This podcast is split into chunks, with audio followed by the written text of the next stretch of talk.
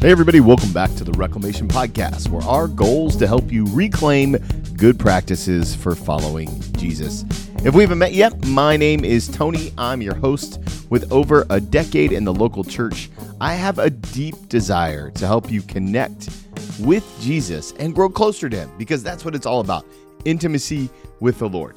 So every single week, actually twice a week, we do our very best to try to present some information to you to help you move closer to Jesus in word and in deed. So, we're doing that. That's what we're doing. And if you enjoy us, do me a favor, hit that subscribe button wherever you listen to podcasts, leave a rating and review on iTunes or Spotify, and the highest compliment you can give us, share this or any episode with a friend. It really does spread the word about what God is doing on this platform. So let's talk about today's episode is all about ways to create space to hear from God. Right? 3 ways to create space to hear from God. I have been really wrestling with this lately and maybe you have too that the busyness of life sometimes leaves me overwhelmed with what needs to happen. So I don't oftentimes create the space to hear from God. I know God's word tells me, I know I know that God wants to talk to me. And yet I don't always feel like I have space.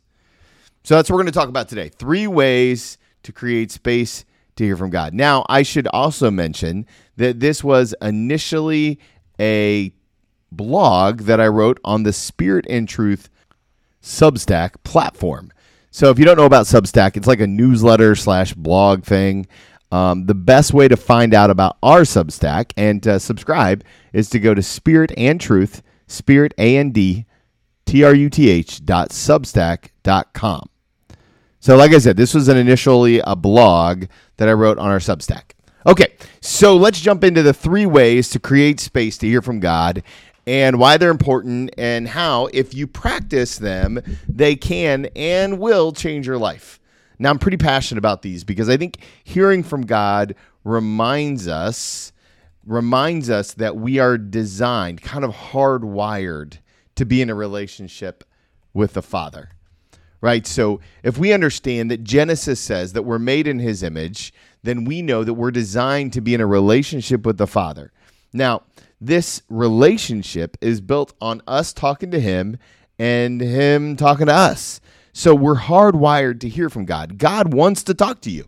I don't know if you know that or not, but God wants to talk to you. He wants to be connected to you. He wants to be in your heart. He wants to be in your mind. He wants to be in all of those places.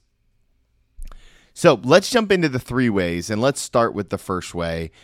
It's the most painful. The first way to create space to hear from God is get up earlier. I know nobody wants to listen to this one. And when I tell you that not only do you have to get up earlier, you probably need to hit the snooze. You may be tempted to turn this podcast off. But here's what I'm going to tell you is that if you can carve out 15, 20, 30 minutes in the morning, unfiltered, unaccessed time to you and your heart, God will move. God will move. That if you can create that kind of space, if you can do that kind of thing, God will move. What's really cool is is that we see Jesus model this for us.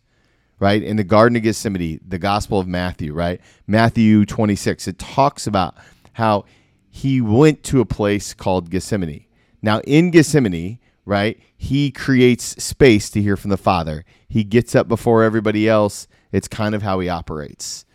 Right? So the first way to create space to hear from God is to get up earlier.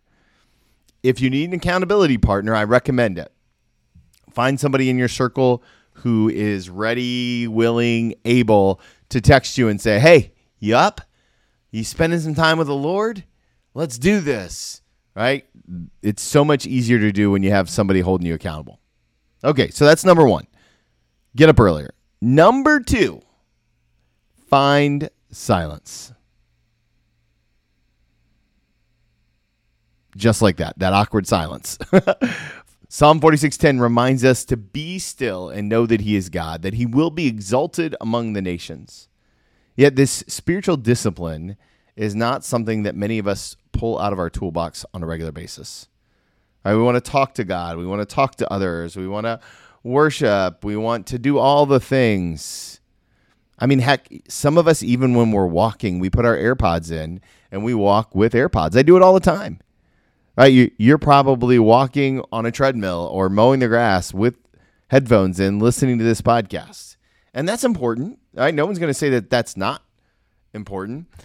What we are going to say, though, is that create silence, live in the uncomfortable silence, practice that honor to honor the Father through your presence, your whole presence, just being there silently. Here's some tips for this one. You may need to put your cell phone in a different room. I know, I said it. You may need to uh, do it early in the morning, right? That's when I do my silence. So I, I'll typically get up somewhere between 4:30 and 5 a.m. and then I will sit in silence before I dive into the Word. What I'm trying to do in that silence is give God a space to direct my day and really start off in this environment. So I want to start in silence so that I can hear God's voice before I dive into His Word. Right? So that's the second part. The first part is get up earlier. The second one is find silence. And the third one is write down spirit nudges.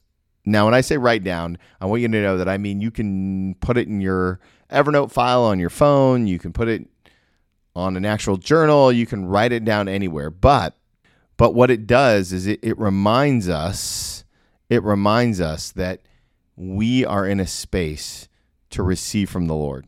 Right? So creating space for the Spirit is a spiritual practice, right? And the more that you practice it, the better you'll be. The better you'll be, the more you'll hear God. Writing the the thing down that God told you is important. Here's an example. Last week, the Spirit and Truth team was in Metter, Georgia. Beautiful Metter, Georgia. We were at kind of a country church, and one of the things that happened is God gave me a prophecy for someone in the room. Right? He gave me a word for them. It was a spirit nudge and so I stepped out in faith, being obedient to the Spirit, and I shared the nudge. And and it hit, right? The the Holy Spirit hit him straight between the eyes. It was right. So so knowing that, I, I go ahead and annotate that, right? I write it down so that I can follow up with it, so that I can see how this played out. What was the fruit of that spirit nudge? So maybe the Holy Spirit is pushing you to call somebody. Maybe the Holy Spirit is pushing you to move over here or move over there, right? Writing it down gives you the opportunity to track it objectively. Because what we don't do is we don't want to bend God's will to my will. You hear me? You don't want to bend God's will to your will. You want to defer to the lordship of Jesus in every part of your life. Right? So you show up, be obedient, defer to the Lord, and let the Lord lead you in powerful ways. Those are the three things that I can think of just off the top of my head to create space to hear from God. There's a lot more, but get up earlier, find silence, write down spirit nudges. Get up earlier, find silence, write down spirit nudges. Now, I want to leave you with one more thought um, that's really important hearing the voice of God, the Holy Spirit, isn't about getting it right or wrong, it's about intimacy. Hearing the voice of God isn't about getting it right or wrong, it's about intimacy.